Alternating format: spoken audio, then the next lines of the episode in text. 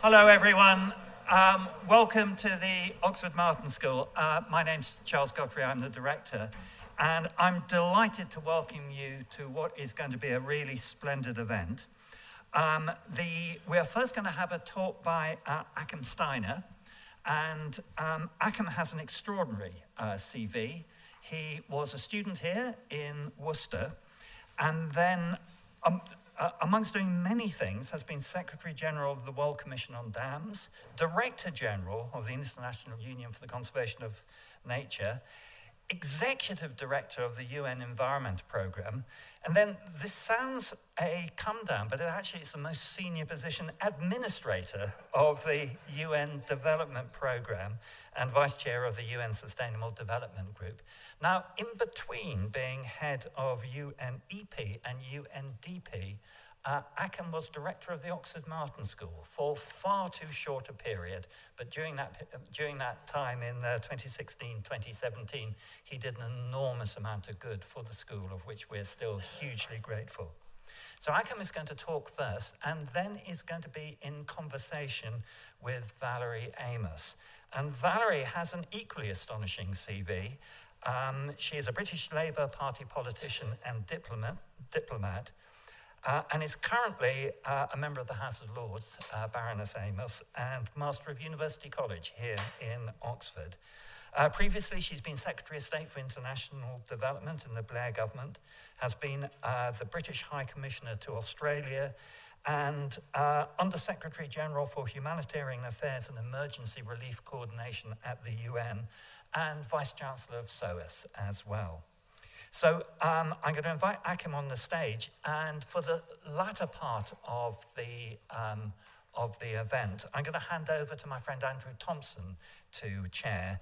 Andy is Professor of Global and Imperial History here, and in the past has been Executive Chair of one of our research, research councils, the Arts and Humanities Research Council, and he did an astounding job in leading the GCRF, the UK's Global Challenge uh, Research Fund. And we're delighted that he is one of the leaders of the Oxford Martin School program in changing global orders. So, with no, no more ado, over to you, Achim.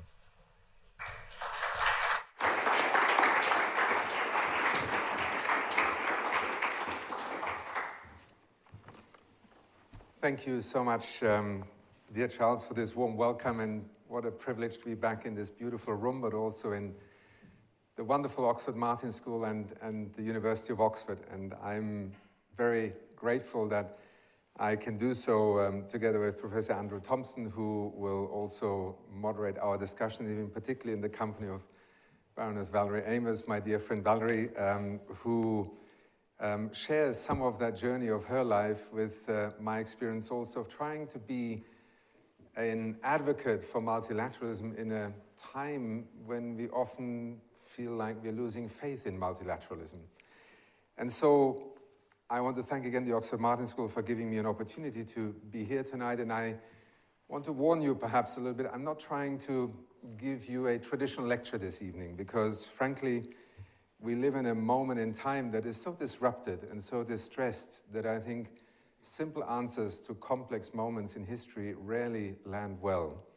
My intention and my in a sense, request to have a chance to share some ideas with you tonight, therefore, is more an exploration, and it's an exploration that seeks to go deeper into the cause of a malaise that we often associate with institutions, the United Nations, government, the Bretton Woods system, and you may pick whichever institution that, in a sense, has evolved over the last 30, 50, or 100 years in one form or another is being questioned in today's world, whether by citizens, whether by the experts, by academics. And therefore, let me also preface my remarks. This is not an exploration in defense of any particular institution, but rather a plea to not get stuck where the symptoms play out, but rather go into a deeper exploration of what is it that has led us to this moment. And when I say this moment, I, in a way, want to use the lens of security and insecurity as a way of reflecting on something that I think transcends institutional reform, a particular environmental or social shock, and actually question a paradigm that has dominated the sense of security and the answer that leaders, governments, um, the powerful give to citizens when they want to assure them about the perceived sense of insecurity. And in particular, I want to question the established notion of national security. And while the title, in a sense, juxtapositions these two, human security versus national security, it is not so much the juxtaposition in a contradictory sense, but rather trying to challenge a narrow definition of national security and all that it entails as a way of answering to the great challenges of our time. And where better to do this than in the Oxford Martin School that addresses itself to the great challenges of the 21st century. And I will do, therefore, in my uh, presentation tonight, an attempt to try and quickly look through the lens of the Anthropocene at that you know, universe of sustainability challenges that we face in this moment in history, but also link it to the phenomenon of inequality, of injustice, of the sense of unfairness that has become so pervasive in our societies. So when the Anthropocene meets inequality, societies very quickly can fall apart. And in so doing, I hope that I can sow the seeds of a conversation that with that notion of human security, which is less about territoriality, but more about people and the planet, and therefore the consequential implications of that for how we become more secure or less secure, I think at least in many respects become fundamentally different in the options and the answers that this presents. I'll quickly touch on three great transitions that I, in my daily work as head of the United Nations Development Programme, have been observing for a number of years through the lens of energy transitions, transitions in financing, our financial system, and also of technology and innovation. And we'll end up in just providing a few directional shifts, I think, in the way that if we were to embrace a broader perspective on how to make the world more secure, what would be some of the pathways that we should pay more attention to? So let me quickly move forward and say in 2022, the Collins Dictionary deemed the word permacrisis word of the year. And you know, whether you call it permacrisis, polycrisis, crisis, insecurity, what I want to focus on tonight is that we live in a moment in time when people across the world have a greater sense of insecurity than at any time in which we have been able, demoscopically, so to speak, to assess public opinion. And this is surprising in one sense, because even before the pandemic, that sense of insecurity, uncertainty about the future, had already become very manifest in many countries across the world, developed, developing, industrialized, small island developing states. A growing sense of uncertainty about the future was beginning to define the perception of citizens. Whether it was about whether your children and the next generation would have the opportunities that you wanted them to have, whether things that you took for granted, that things would always get better with every generation, which was really the post war generation perception of progress, suddenly was fundamentally questioned. And in many ways, it was both a subjective perception but increasingly morphed also into a collective perception. Look at the polarization in our societies. Look at the new fringes, so to speak, in the political spectrum that have formed and then begun to take center stage. And in that context, very much the nation state, that sovereign state that is answerable to its citizens, but actually increasingly contested also in its authority, has become increasingly under pressure in explaining how it actually fulfills its fundamental duty to its citizens, which is to not only make them more secure, but also enable them to thrive um, as citizens, as people, as a generation that lives. And this is perhaps the strange thing. We are a generation that lives at the most extraordinary of times in terms of total wealth in monetary terms, higher today than ever in human history more technology, more science, higher life expectancy. I'm describing to you one of the elements of then delving into that notion of living in the age of the Anthropocene. Some of you may still think this is a maybe you know concept that needs to mature. To some, it's a geological era. To others, it's a philosophical discourse. To me, it is a metaphor that I have gladly taken up because what is so powerful about applying this notion of moving from the Holocene into the Anthropocene is, in fact, to realize that we live in a different reality, existentially speaking. Humans today are increasingly defining how natural systems function, our imprint and footprint on planet, whether in geological terms or in biosphere terms, in atmospheric terms, is literally reached a level where we are the dominant species. We are defining the future in planetary terms through the actions we collectively take. And through the lens of anybody who looks at that broader environmental spectrum of indicators, whether it is our climate change IPCC scenarios, whether it is the planetary boundaries research, whether it is much of what the Oxford Martin School has also curated over many years, understanding environmental change within um, a both economic, ecological, and societal context, there is no question that we are driving ourselves at the moment to various points of, you can call it collapse, precipice, crisis, but clearly a spectrum of unsustainability that has become increasingly existential, not just hypothetical, not just a scientific or statistical phenomenon.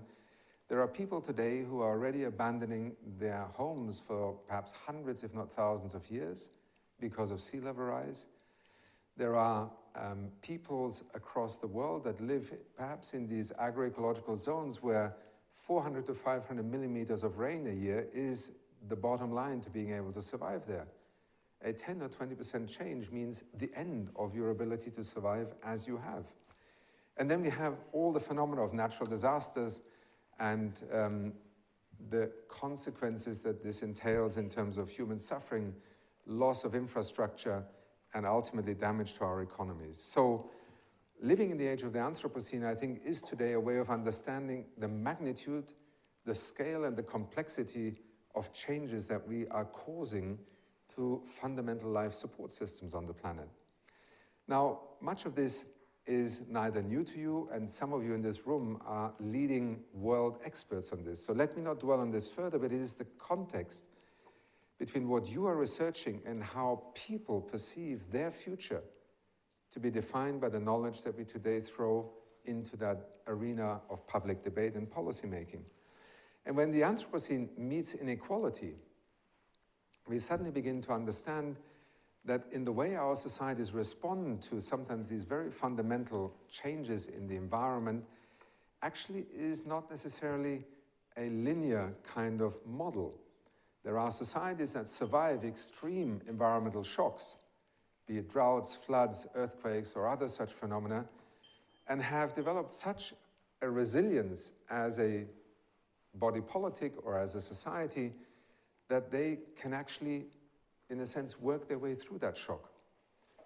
And then there are other societies that, with the same maybe scale or nature of that shock, begin to fall apart and go into crisis. And whether you look at it through the lens of sustainability or lack of sustainability, environmental crisis, or inequality, these two, in many contexts that we today call crisis contexts, conflict countries, are actually illustrations of convergence of these two phenomena. And that's why I use the phrase when the Anthropocene meets inequality, you suddenly get to not resilience anymore, being able to sustain us, but vulnerability. And out of that moment, fear insecurity. And UNDP's Human Development Report a couple of years ago, as part of our human security work also, conducted a poll across the world to try and determine how deep is that sense of insecurity. And six out of seven people responded that they actually felt insecure about the future. Now, what happens when you feel insecure? You become worried, you develop fear. Out of fear, in a sense, begins to emerge a narrative of who is responsible for this? Who put me in this position? And you have all been witness over the last few years about how polarization, populism, and the kind of narratives about our society going the wrong direction have increasingly led to paralysis, to conflict, and sometimes to extraordinary regression in even fundamental human rights being recognized because suddenly there is a group of people that you blame for your condition. Populism is extraordinary at feeding off fear In fact, it ferments fear, and by fermenting it, it actually thrives. And I could now give you many examples, but often they're very subtle. Again, I would say this is not only after COVID, it is not just now. Think back just five, six years. We had riots in Paris, we had riots in the United States, we had riots in Hong Kong. A bus ticket price rise in Chile led to the collapse of a political order, a constitutional crisis. The Gilets jaunes in Paris, again, seemingly on the back of a sensible climate related policy shift in taxation, led to a rebellion. Germany's political spectrum right now is falling apart over heating technology for housing. What on earth is going on in our societies? Because our ability to actually tackle these threats is increasingly compromised. And I want to go back to that level of what the Anthropocene allows us to see, which is a planetary community, a series of life support systems that are planetary in nature, where the actions of one person, one nation, one billion people in one part of the world, fundamentally affects, you could say, compromises the ability of seven billion other people living all over the planet being changed and compromised. And yet, at this moment of understanding how we as a family of 8 billion people almost today in the world are changing the future of what happens on the planet, our notion of how to respond to these threats is, I think, completely out of sync with the nature of what we now need to tackle. Our response is still rooted in territoriality, in that Westphalian notion, and Valerie and I were just talking about this, of the sovereign state. Even though there are so many who contest from within already the authority of that state in international relations, in multilateralism, in addressing climate change, terrorism, cybersecurity, the nation state becomes the defining negotiating authority on behalf of citizens. And understanding how that phenomenon of polarization, polemics, nationalism, is beginning to paralyze us in terms of actually being able to work with one another is in part derived from that notion of national security. Because what happens next is national security, by definition, implies that the enemy is outside, that your threat is from the other, be it your neighbor, be it some other phenomenon called maybe globalization. Um, you can choose many different narratives over the last few years in how we have conducted a discourse about threats to our future. But national security, defined in a, in a, in a, a narrow sense, has led us to a point where our ability to respond to the great threats to national security, ironically, of today are missing the point. Climate change, pandemics, and again, here in the Oxford Martin School in the university, a great deal of research about not only the medical, scientific uh, response to the pandemic, but also what has the pandemic taught us about preparedness, about how societies need to cooperate with one another in order to deal with that next pandemic. Cyber threats, that universe of digitalization, artificial intelligence, connectivity, has created entirely new threats. We are struggling both at national level with regulation, but even more at what kind of cooperation platform will we use in a world where literally cyber threats could turn off an entire electricity grid, bring an entire financial system to a halt in seconds.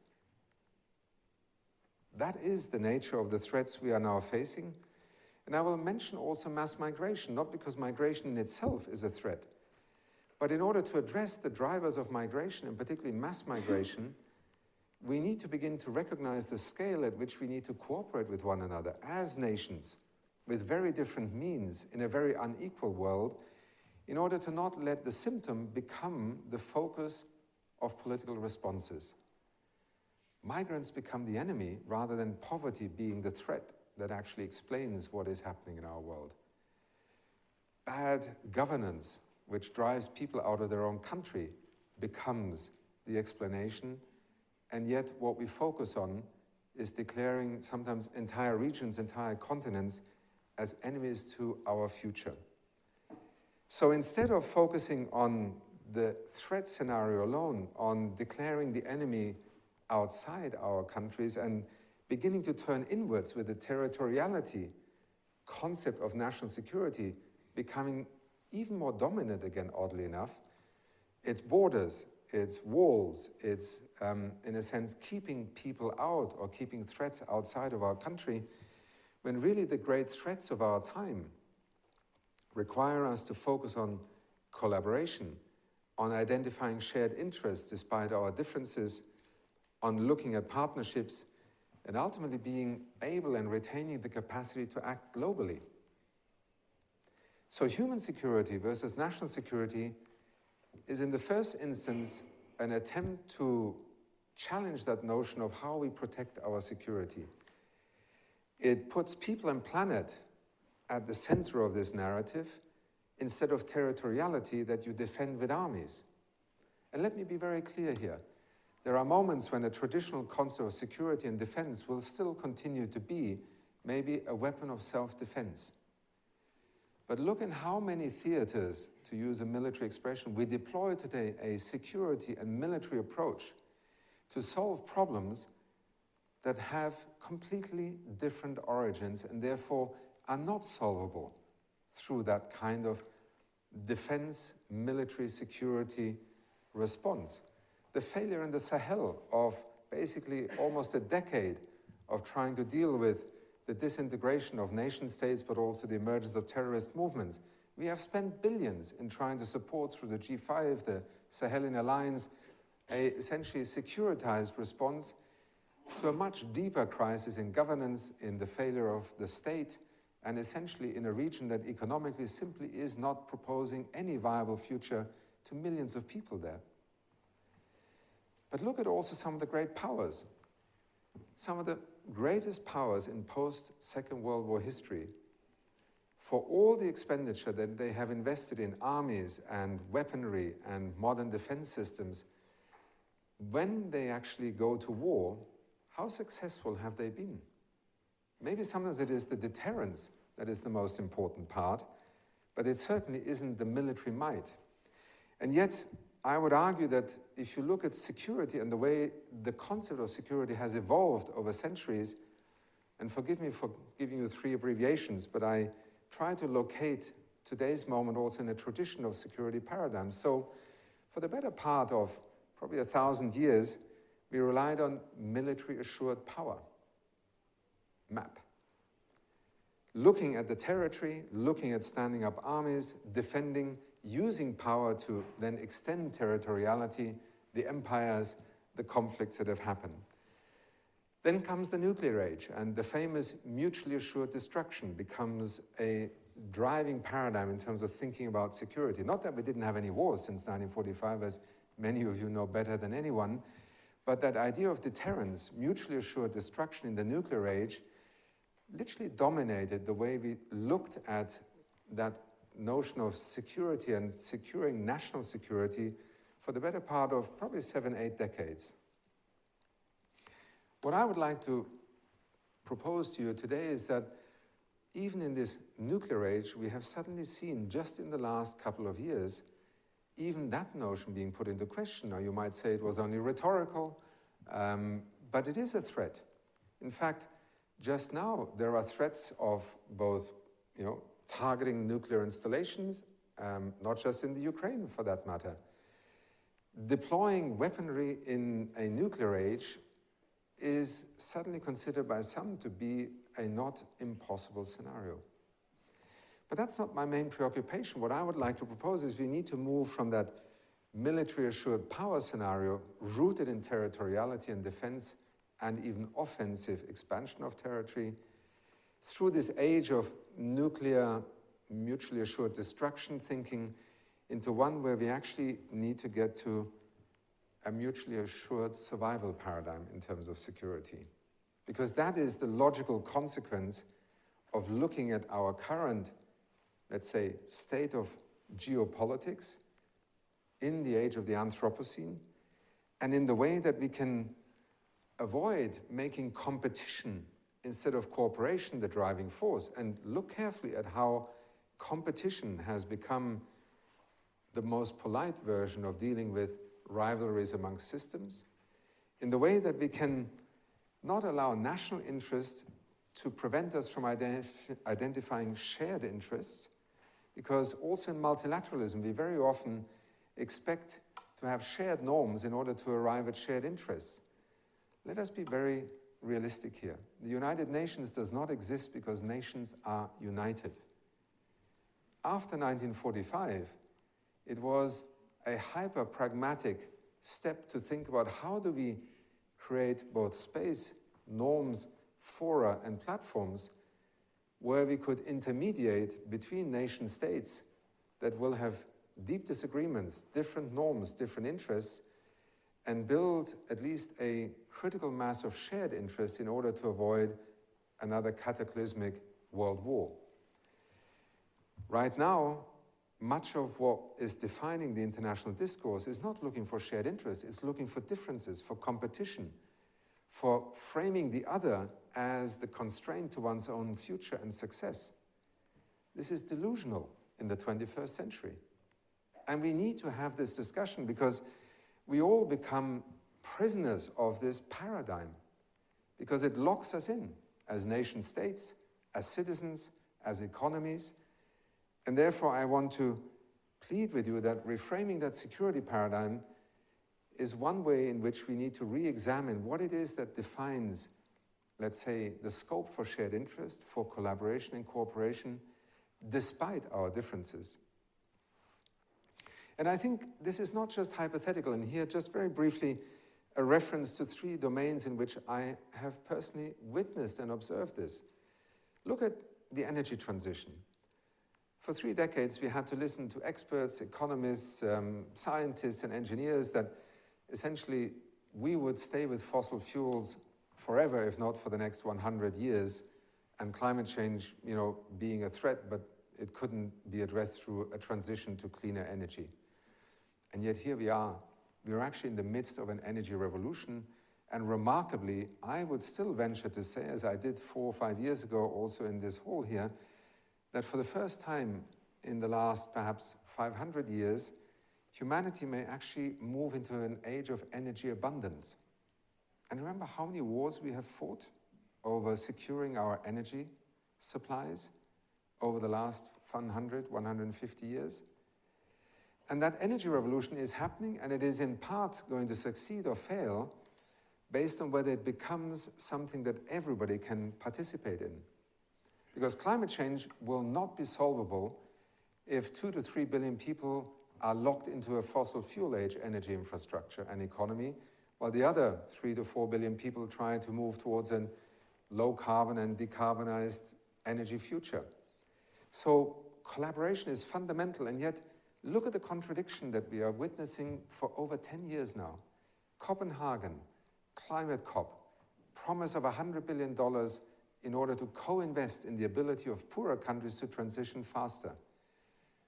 Fast forward to 2023, we still haven't been able to mobilize $100 billion from the wealthiest nations of the world in order to facilitate a more rapid transition amongst poorer countries who have very little responsibility, you know all the arguments for climate change, and yet we are not capable of doing that. This is, by the way, happening in a world that, as I said at the beginning, is wealthier than ever before, notwithstanding short term shocks and challenges that we face. And let me just remind you total wealth in the world today exceeds probably $450 trillion a year.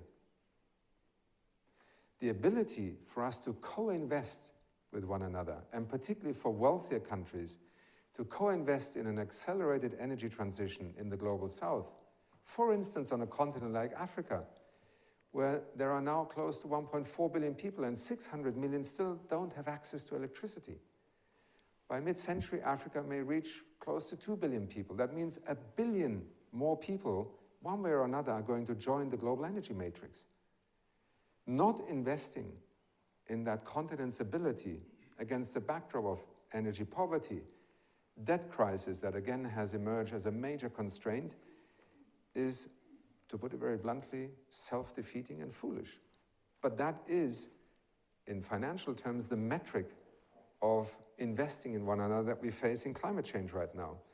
And I can take that discussion further through finance, the global debt crisis.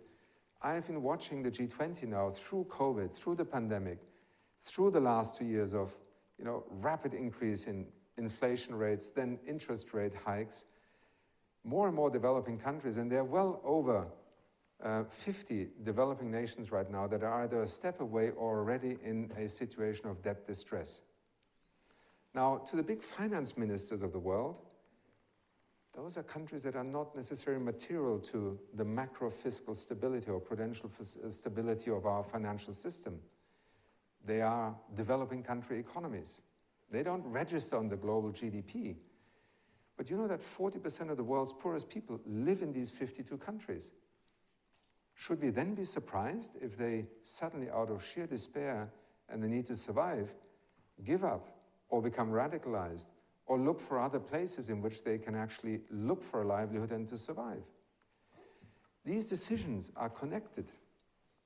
So, once again, we need to go beyond just a reform of you know, international financial institutions. We need to go to the core question of how do we incentivize a financial system that transacts a wealth of $450 trillion in actually having that wealth deployed towards securing the future rather than, as it so often does today, locking in the past in the present. This is an existential contradiction in the way our financial markets in the current regulatory environment actually function. The story is always much more complex. I don't have time for that because I want to come to an end. Just the last example, technology, innovation. The age of digitalization. Do we really think outcompeting one another on the digital curve of development futures is a wise strategy? UNDP's Human Development Report of three years ago identified climate change and digitalization as the two single most important variables that will define whether inequality increases or inequality decreases. Digitalization is going to change every aspect of development. And we are already witnessing it right now. Add to that AI, quantum computing, that whole universe that is opening up will change every single citizen's life the more we neglect helping developing countries to be on that bus of digitalization, both in terms of building digital ecosystems, but also capacity, skills, the entrepreneurial infrastructure to be able to partake in this so that school leavers are digitally literate today and can actually make digitalization work, perhaps even as a pivot to faster development. How are we going to secure that if essentially we are now talking about a rivalry between systems. We're going to have two internets. Are we going to have two fundamental charters of human rights and data protection? Is the future, as the Secretary General said a few years ago in his address to the, to the General Assembly, really one of two systems defining everything that happens with something that could be unifying to the world? Convergence instead of divergence. That is at the heart of understanding why human security opens up a broader lens on how to think about our future, not to let a narrow definition of national security lock us into responses that actually are at the heart of much of what we are seeing unravel today around the world. The narrative is not a zero sum game of the future. And one of the problems that we also in the United Nations, and Valerie, you were once emergency relief coordinator, we are bound by our mandates to often bring to the world bad news. But where we perhaps are going wrong is that we are not resetting the narrative in terms of it's not a zero sum game. But there are opportunities. And there are extraordinary opportunities that also emerge out of these fundamental transitions that we have to pass through. Our ability to leverage that entire wealth that I refer to in securing our future is not some remote prospect. Otherwise, we wouldn't already have countries like Kenya, Uruguay, and others who today produce over 90% of their electricity with renewables. Why did they succeed? There are deviants in the positive sense that should teach us a lot more about what is possible and challenge the orthodoxy of the current geopolitical narrative that defines the future essentially only in a box where if one wins, the other one has to lose. That equation is going to make that Anthropocene scenario worse. And perhaps most concerning to me, it will actually make us lose this extraordinary opportunity of living in an age of extraordinary possibility, of opportunity. As I say, 30 to 40 years from now, energy abundance. We could eradicate poverty on our planet with just $37 billion of targeted investments. This is what McKinsey has just published. You can go to many other reports.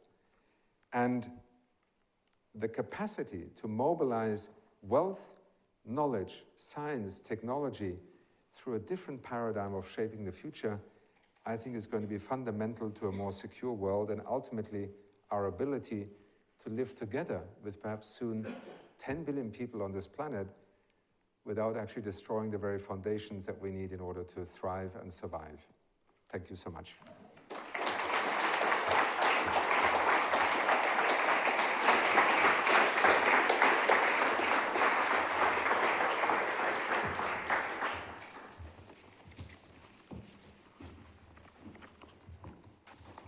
Thank you very much, Achim. Um, I have been reminded before doing anything else to tell you that you're all on candid camera. In other words, we're being recorded and this is all live streamed. Um, you will all get the opportunity to uh, ask some questions in um, 10 minutes. Um, but beforehand, I think I will perhaps restrict myself to two questions for each of you.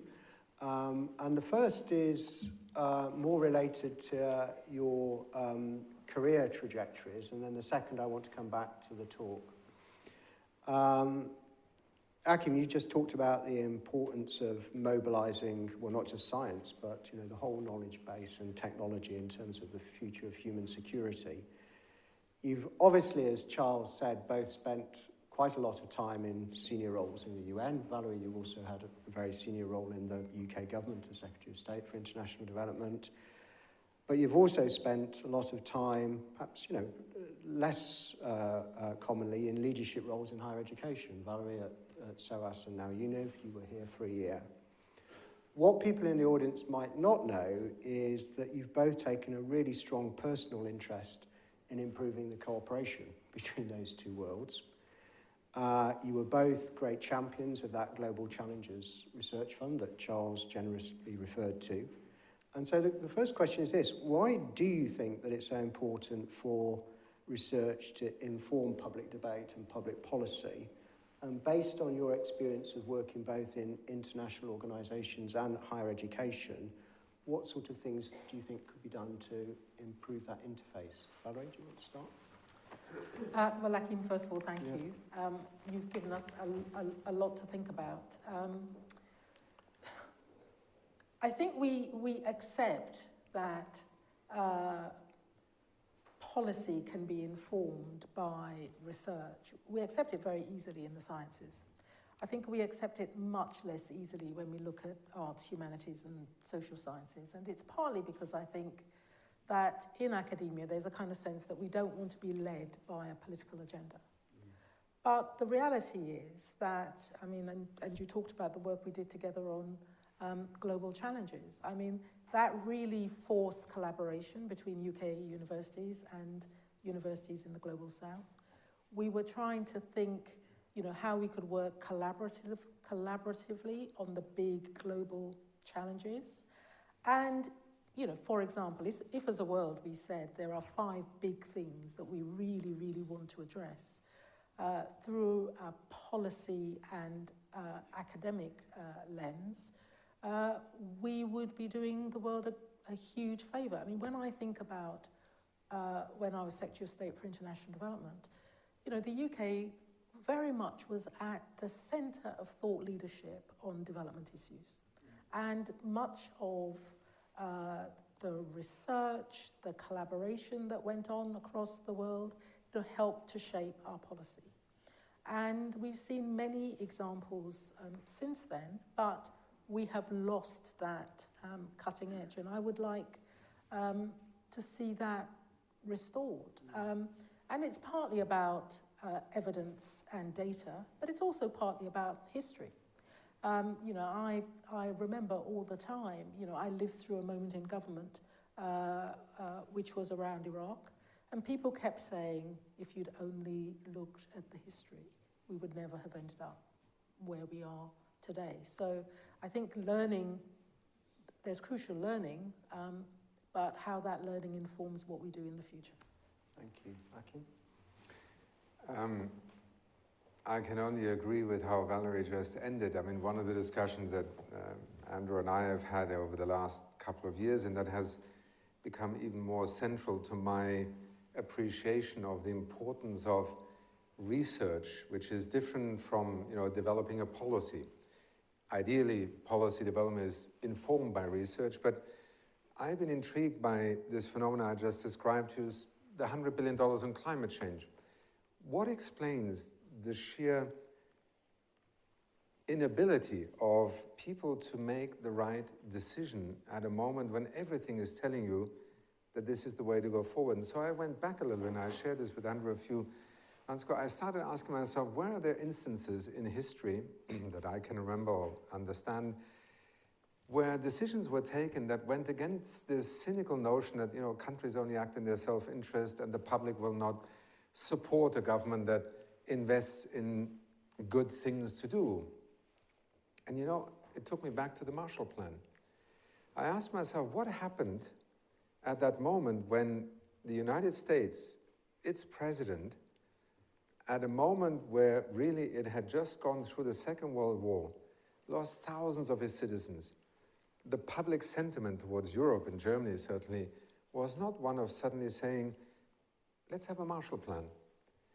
And you know, it is interesting because the sum is remarkable. I mean, literally, a US president persuaded his taxpayers that they should invest $136 billion. That was, in today's money, the equivalent sum that America invested in the reconstruction of Europe. Within a couple of years, of having fought the most brutal world war with Germany. Now, those are moments that we need to understand better because this argument, and I come back to where, you know, having studied economics at Oxford also, I spent quite a number of years trying to rediscover my faith in economics, not because of what I was taught here, but rather in trying to understand how does economics become so orthodox sometimes that it is able to lock down the most common sense and logical decisions. You know, the pandemic taught us a lot. Suddenly, the laws of gravity about deficits, about what governments could deploy, just went poof. And did our societies implode? I mean, are our economies on their knees? Well, not because we invested, hopefully, a lot of it sensibly in coping with COVID. And there are other examples. I mean, unification of Germany. The total investment by West German taxpayers over a period of roughly 25 years in unification, i.e., helping that other part of Germany become integral to a unified Germany, was $1 trillion, roughly. $1 trillion. You know what our total aid budget is in today's world? What the wealthiest part of the world invests in essentially co-investing in the development of others, it's somewhere around 170, 180 billion dollars a year. So one country in unification capable of mobilizing a trillion dollars, and yet the entire OECD world not. And that's where I think the relationship with research and universities and academia becomes so important because you can sometimes remind us of, you know, really by studying very carefully in the social sciences, why certain things happened, and then all the way to obviously the front lines of technology and science that become the enablers of a different age of possibility. And whether it's the vaccines now, whether it's digital technology, whether it's photovoltaics, I mean, the list is endless. And so for me, particularly, and I want to pay credit to James Martin because I think in the way, Charles, that he conceived of this school embedded in a university full of brilliant research. And yet, so often, if you don't bring that research together and you don't make it relevant to the social and economic realities of the day, some of the most brilliant research may only stay in a laboratory or end up only benefiting some. My daily work as head of UNDP is all about inclusion and, in a sense, avoiding governments falling into the trap of leaving too many behind and therefore exclusion. And it's as relevant to thinking about how technology works as to how we build social safety nets or we invest in education. Great. Can I sum that up? Mm. Um, because I think it's really about how interconnectedness and interdisciplinarity connects with political leadership. Marshall Plan would not have happened without strong political leadership. So you need this, it's that connectivity between those three things. I think I'm just going to restrict myself to one question about the talk and we're going to open it up. And I mean, in summary, you talked about an unprecedented moment in human history, human activity being the dominant force shaping the planet, um, race against time and the need for systemic and transformational change. I think what I'd like to press you on a little bit, both of you, is how is the climate crisis going to require the UN to change? Um, not allowed that answer. Um, but if we just think of you know, the, the, different ways the UN is going to get challenged in terms of, you alluded to a lot of them, Achim, mobilizing the necessary levels of funding which are going to allow developing countries to transform their energy uses, decarbonize their economies, deal with resulting shocks. Um, I mean, in some ways, you know, these events are with us now. They're not in the future. I think 2022, 81 water-related weather and climate disasters in Asia alone. You also referred, at least in passing, to a UN architecture, or the pillaring of the UN, which is the product of a post-1945 world. Is the UN configured now in a way that it will need to be configured to respond to this climate crisis? And then just thinking a little bit about both of your worlds of running specialized agencies, they're going to have to have the agility to move from prevention to mitigation to resilience to rehabilitation, recovery, and then all the way back again. Is the UN ready? Want to start this time? Shall I? you, can, you can then provide the real perspective. Let me begin by saying the United Nations is not, in a sense, an entity in its own right. We often think of the United Nations, you know, the headquarters in New York or UNDP or the WHO. We always have to remember that in its existence, it is actually a federation of member states.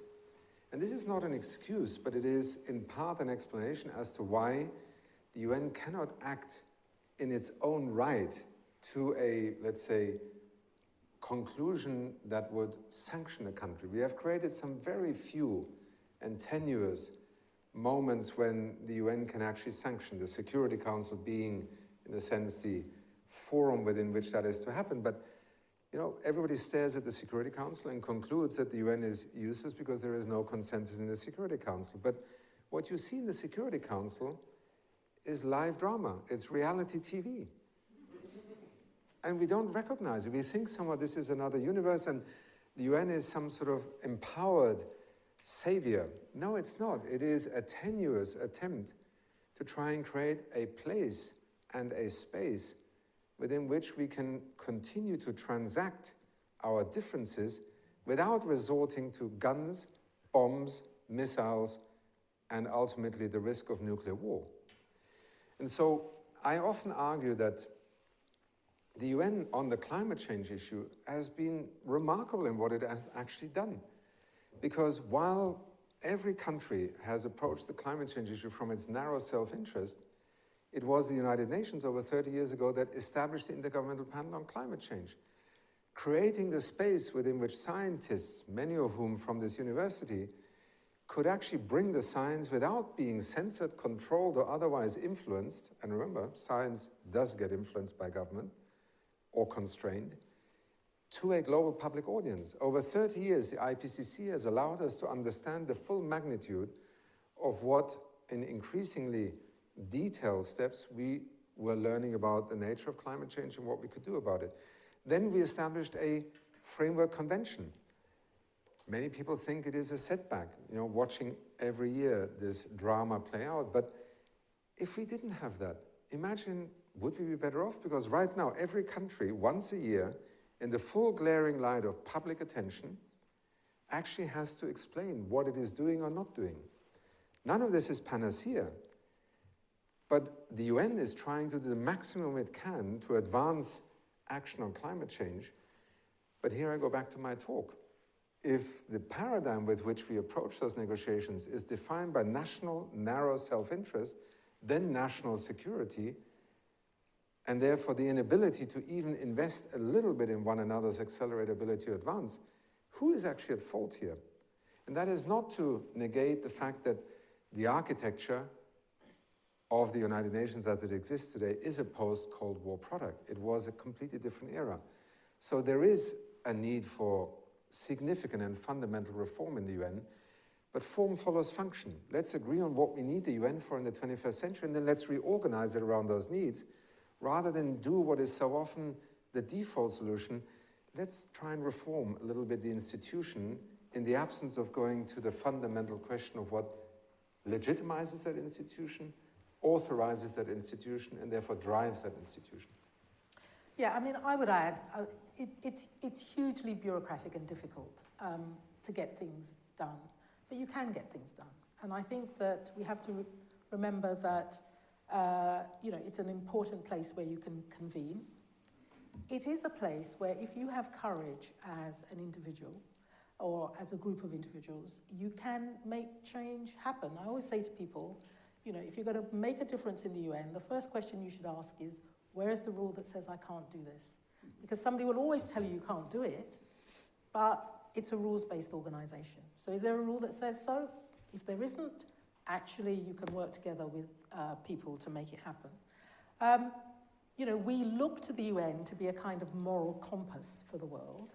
It's not a role it can actually take on because, as Achim says, you know, this is 190 member states and you know, with you know, difference in power between them and with the ability to stop things happening. And we focus on the stop things happening rather than focus on, you know, where can we work with agility? What are the examples of things uh, where different organizations of the members of uh, the United Nations are working well in a country and making a difference? How can we use those examples to make change elsewhere? So it's almost a stealth agenda um, as opposed to the agenda that we see uh, when we look at um, the UN. When we look at the UN, it's always about the political framework, and yet the kinds of things that Achim is talking about, in terms of climate change and everything else, require a very different kind of approach. So we're going to open up to Q&A now, and uh, we've got 20 minutes, and the shorter the questions, the more you can ask. Um, Andy. Thank you very much, Andrew Hurrell. Um, the Anthropocene meets inequality, and you talked on inequality, and we could talk much more on inequality. But just on the other side, surely one of the great long-term changes has been the decline of political inequality, in the sense the capacity of a small group of Western countries to run the world, the decline in coercive military forces you talked about, the, the diffusion of political mobilization, again, some of the examples you gave, even the distribution globally of different patterns of wealth, all of that sort of points inequality in a different direction. And I wonder if you could say a little bit more about that, how the Anthropocene meets inequality meets changing patterns of equality. Start on that? Thank you, Andrew. And um, I can only say absolutely. I mean, I think embedded in what I try to sort of uh, put a, a, first focus on is also this changing nature in which we often refer to it as geopolitics and the emergence of China. Um, you know, the, the decline of old, older or traditional colonial powers with all the systems of influence, the emergence of new elites also. Um, it's, you know, in the digital age, we have seen an entirely new class of entrepreneurs emerge, including in some of the countries that traditionally would have always been seen as followers and latecomers to technology frontiers, right? Digital has created extraordinary rupture here. But I think in some ways, the risk that we face is that even in that changing pattern of inequality, if you take just a US China relationship today, Um, on both sides of that relationship, there are those who are trying to invest in a model of cooperation and coexistence despite different systems. And in both of these countries, there are strong political forces that actually believe that the other can never be a partner. And therefore, uh, distance, boundaries, borders, rupture becomes a discourse. And this is a contest. Maybe Valerie, you might also, you know, with your um, experience of this firsthand, comment on this. So I think, to me, the fact that you know, wealth distribution, industrialization, etc., have shifted does not in itself necessarily change the nature of the risk we have to deal with. In some ways, it has compounded it. Um, I mean, I'm, I'm normally a very optimistic person, but I have to say that when I look around the world and uh, look at, for example, the changing patterns of uh, wealth, I mean, what always strikes me is in whose hands.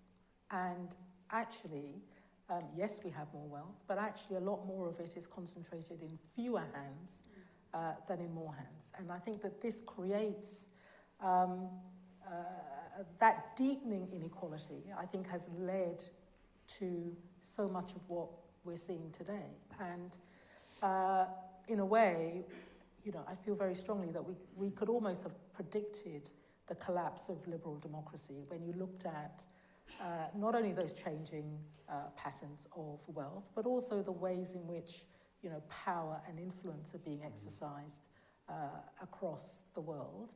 Uh, and linked to that, the ways in which the kind of threats and fears that you talked about, how those in the hands of particular political players have been used as a way of actually increasing that sense of uh, powerlessness uh, across uh, the world. So, on the one hand, while I want to be optimistic, um, and why, uh, and while you know, I very much look to the kinds of uh, social movements that we're seeing um, as a way of you know, pushing a kind of different form of political power.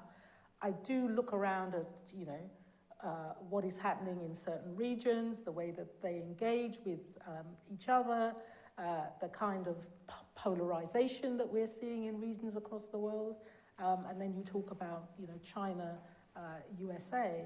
I do worry about what is the next phase um, of this going to be. Down a rung and pressure a bit mm. more, because um, for the last few years we've done quite a lot of work together on international humanitarian response.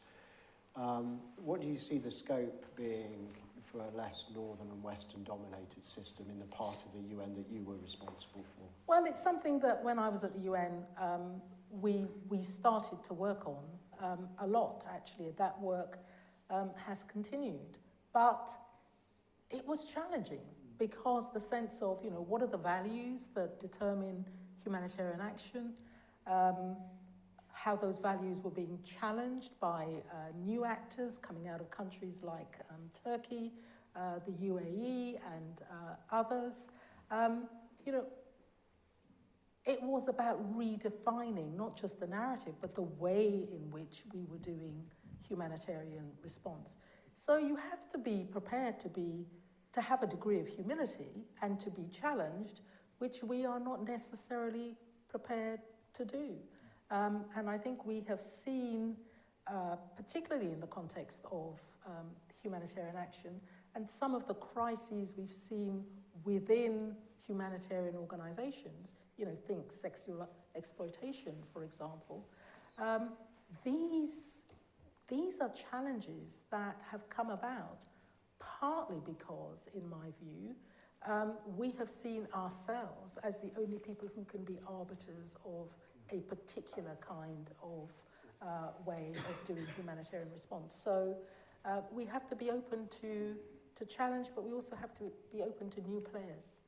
I want to be fair to the back of the room. Have we got a question for, towards the back? Just the gentleman on the edge of the row there.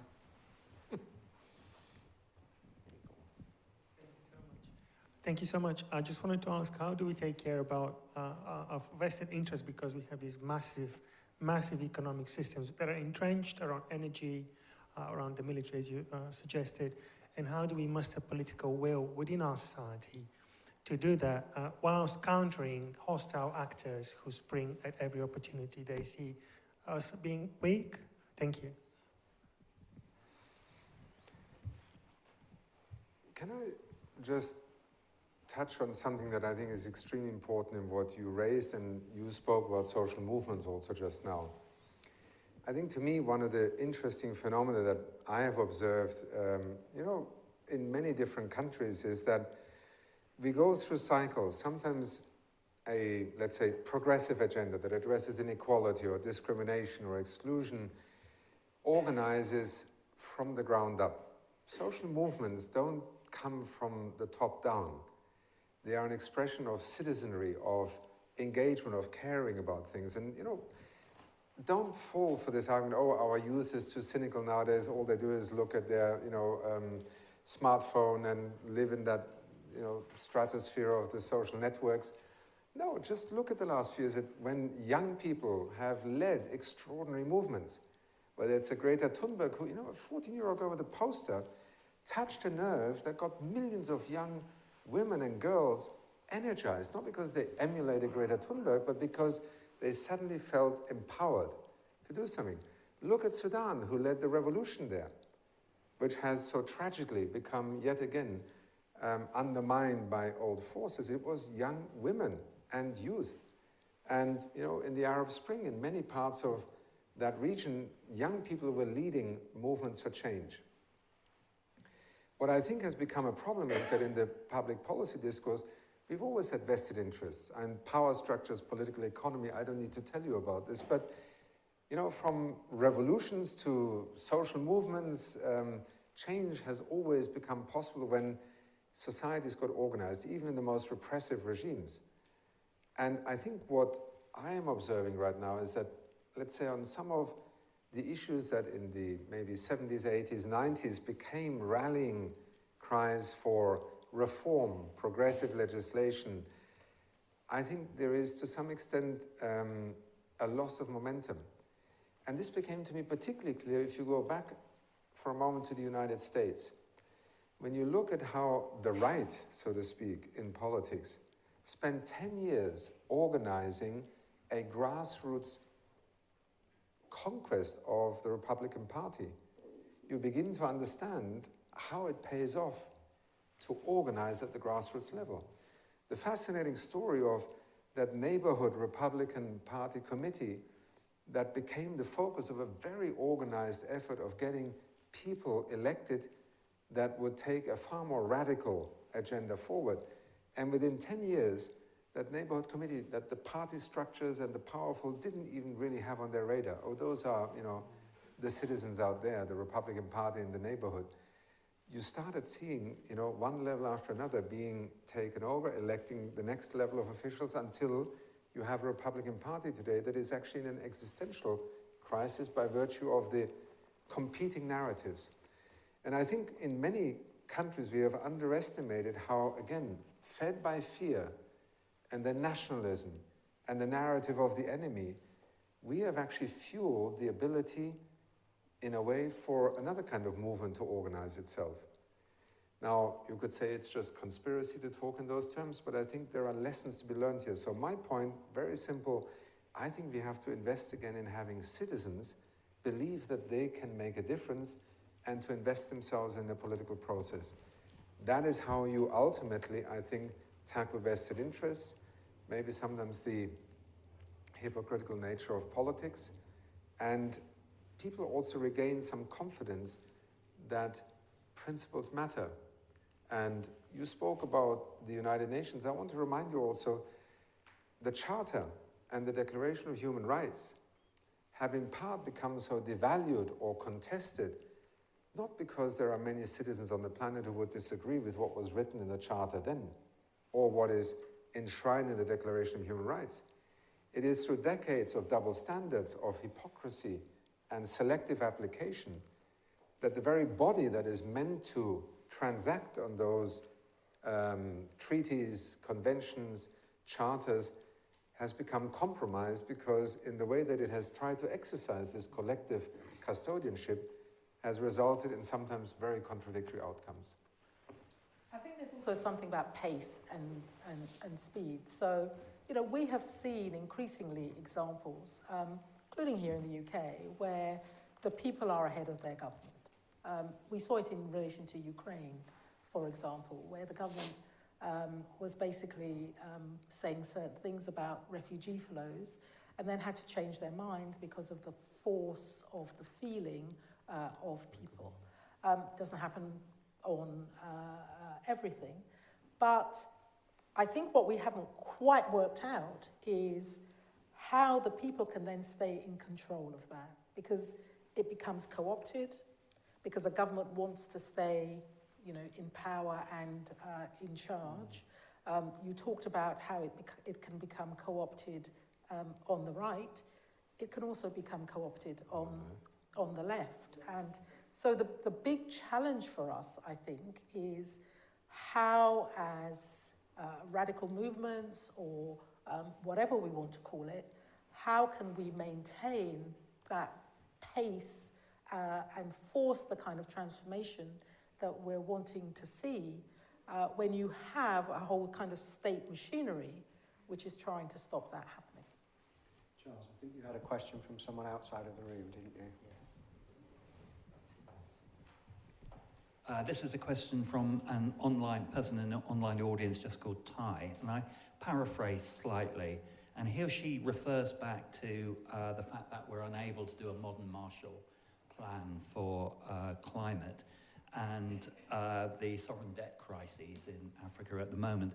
And the question is is the issue the way we're organizing our international financial system? And if it is, what needs to be changed? Well, many of you will have followed the fact that the World Bank has a new president, that the IMF has also, you know, a very inspiring leader in Kristalina Georgieva. And, you know, we, I think at the moment, are homing in on our international financial institutions in part because there is a great expectation that they can be key to addressing some of these international financing challenges we face.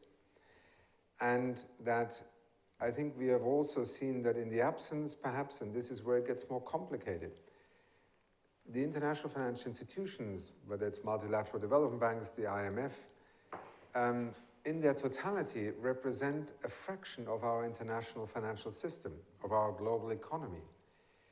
And I sometimes am a bit concerned when we are trying to solve a problem on a scale that far exceeds those institutions' financial scope, such as climate change or poverty reduction, that we have a tendency to default into institutional reform. Let's all get the World Bank and the multilateral development banks reformed the reality right now is that Larry Summers and N.K. Singh produced this estimate for the G20 that we would need around $3 trillion a year to be able to get back on course with the SDGs, the Sustainable Development Goals, and the Paris Agreement.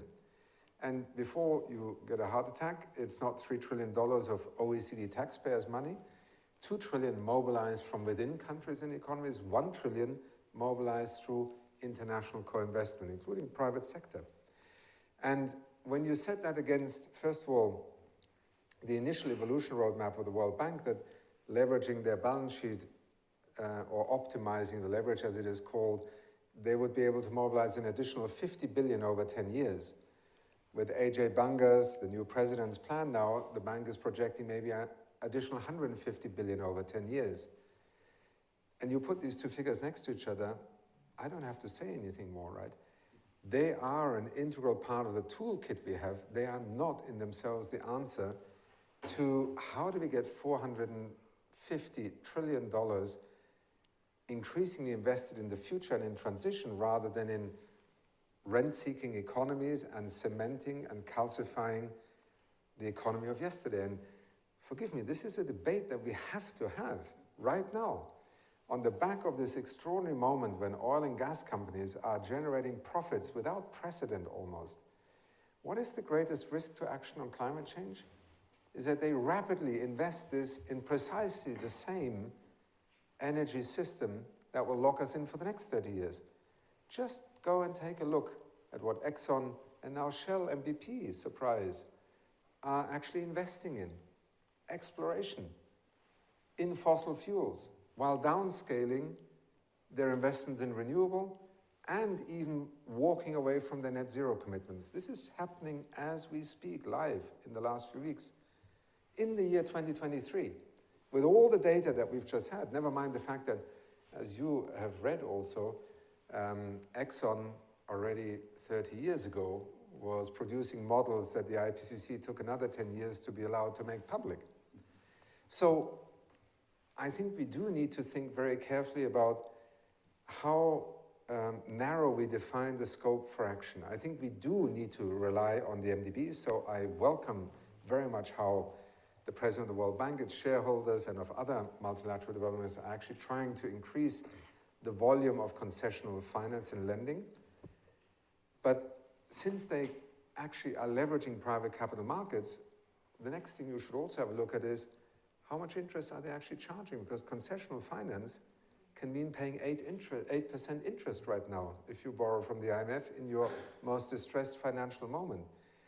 We have embedded in that the just energy transition partnerships. This idea that in some key countries, the wealthier nations will now invest in order to help them phase out coal quicker. South Africa, Indonesia, Vietnam, etc.